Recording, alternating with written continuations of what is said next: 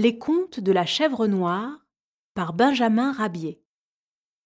Narration Sonia Humbert. Près du ciel.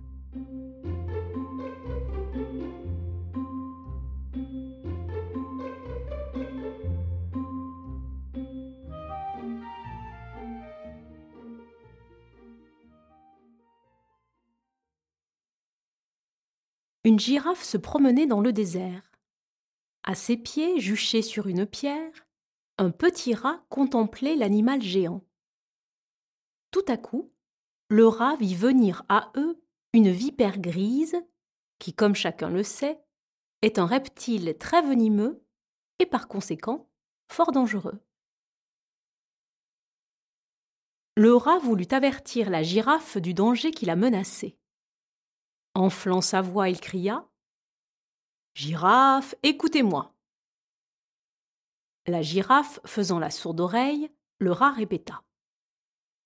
Girafe, écoutez-moi. Taisez-vous, petit présomptueux, répondit l'animal géant. Une personne de votre espèce ne peut parler à un personnage de ma grandeur. Sachez qu'un être, vivant si près du ciel, ne peut écouter un minuscule quadrupède vivant si près du sol.